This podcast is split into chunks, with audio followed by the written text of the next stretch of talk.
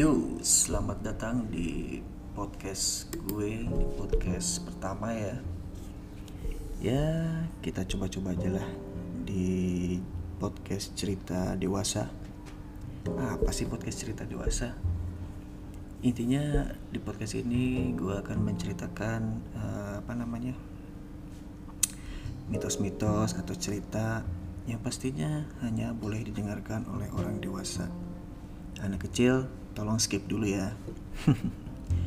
nah, di episode pertama ini gue mau membahas mitos-mitos di malam pertama. Ya, siapa yang udah pernah malam pertama atau ada yang lagi malam pertama sekarang? Apa sih malam pertama? Malam pertama biasanya istilah yang digunakan untuk uh, pengantin baru ya.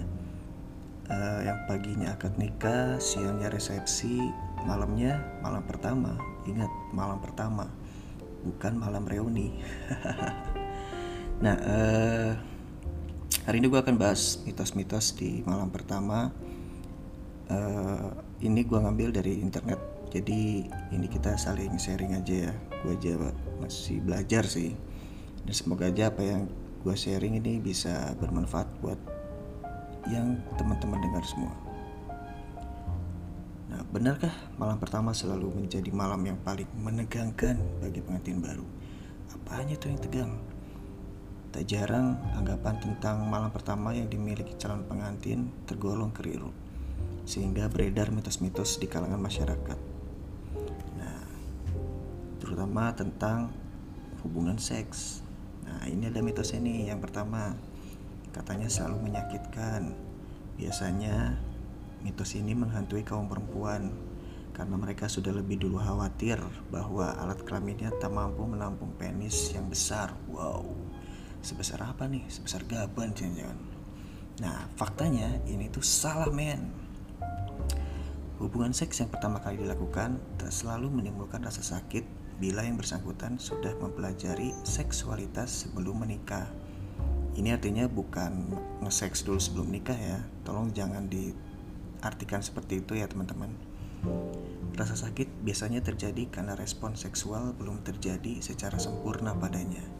Vagina masih terlalu kencang sehingga belum siap menerima penetrasi. Nah, ketika ada rangsangan, respon seksual akan muncul berupa ereksi pada pria dan pada perempuan terjadi ya begitulah agak-agak basah sedikit ya. Nah, bila vagina belum melunak tapi sudah dipenetrasi, itu pasti kaget men. Au gitu kan. Akan timbul rasa sakit pada perempuan. Inilah yang menimbulkan rasa trauma. Selain itu pemaksaan seperti ini bisa membuat mulut rahim pecah. Anjay mulut rahim sampai pecah? Itu segede apa itu alat kelaminnya? Nah yang kedua nih penentu keberhasilan. Mr. P eh Mr. P lagi. Malam pertama sering dianggap sebagai penentu keberhasilan dalam berhubungan seks ketika timbul kekecewaan, misalnya karena pengalaman buruk saat SMP, biasanya memang mempengaruhi perasaan saat hubungan seks berikutnya. Nah, pengalaman buruk ini antara lain ejakulasi dini alias EDI eh, atau sakit yang dialami perempuan saat penetrasi. Bisa jadi pengalaman ini akan kembali terbayang saat berhubungan.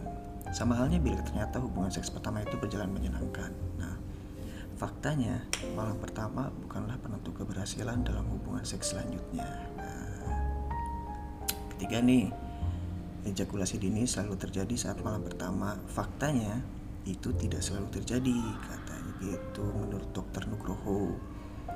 Ejakulasi dini terjadi akibat gairah yang terlalu tinggi dan foreplay yang kurang. Makanya bro, sebelum main pemanasan dulu. Kayak olahraga aja. Kita harus pemanasan dulu agar bisa maksimal gitu kan. Padahal sebetulnya gairah ini bisa dikendalikan bila pengetahuan seksualitas yang dimiliki suami tidak memadai. Wah ini kepada para calon-calon imam calon-calon suami sebelum nikah uh, setidaknya belajar nge-seks dulu ya.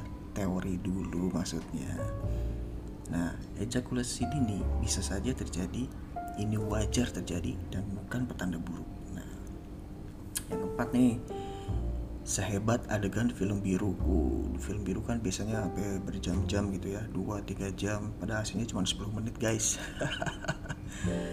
nah, Film biru banyak memberi kesan berhubungan seks yang indah, heboh, bisa penetrasi dengan foreplay singkat atau bahkan tanpa foreplay. Dan bisa penetrasi dalam waktu lama. Anjir. Nah, faktanya tidak selalu seperti itu, kawan. Belajar seks dari film biru bahkan tidak dianjurkan karena adegan yang disungguhkan tidak runut. Itu bukan pembelajaran seks yang baik sebab Masing-masing pihak atau pasangan butuh ketenangan, belayan, tidak terburu-buru, dan penyelesaian psikologi yang baik katanya. Apalagi perempuan penuh dengan perasaan. Ada kalanya sebelum berhubungan, sebagian perempuan ingin ngobrol dulu. Ngobrol, ingin chit-chat, ingin main TikTok, terserah lah ya.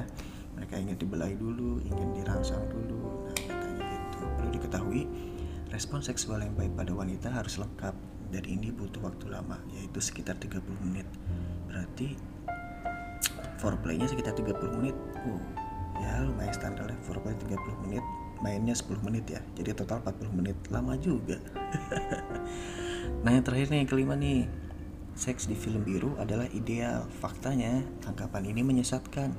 Sebab adegan di film biru kebanyakan hanya rekaan. Ya sama aja kita uh, apa namanya nonton film itu semuanya rekaan. Terlihat nyata tapi sebenarnya itu hanya tipu belaka.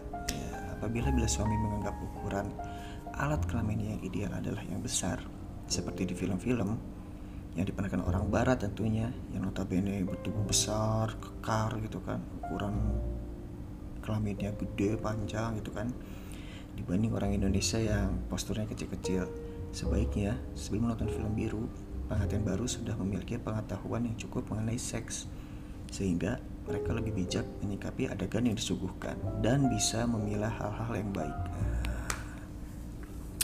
Cukup itu saja eh, teman-teman uh, uh, 5 mitos di malam pertama bagi teman-teman yang akan menunaikan malam pertamanya selamat menikmati, selamat unboxing dan terima kasih sudah mendengarkan podcast saya di episode pertama ini. Walaupun isinya ya mungkin bisa bilang antara ada faedah atau unfaedah. Hope you like it. Thank you. Bye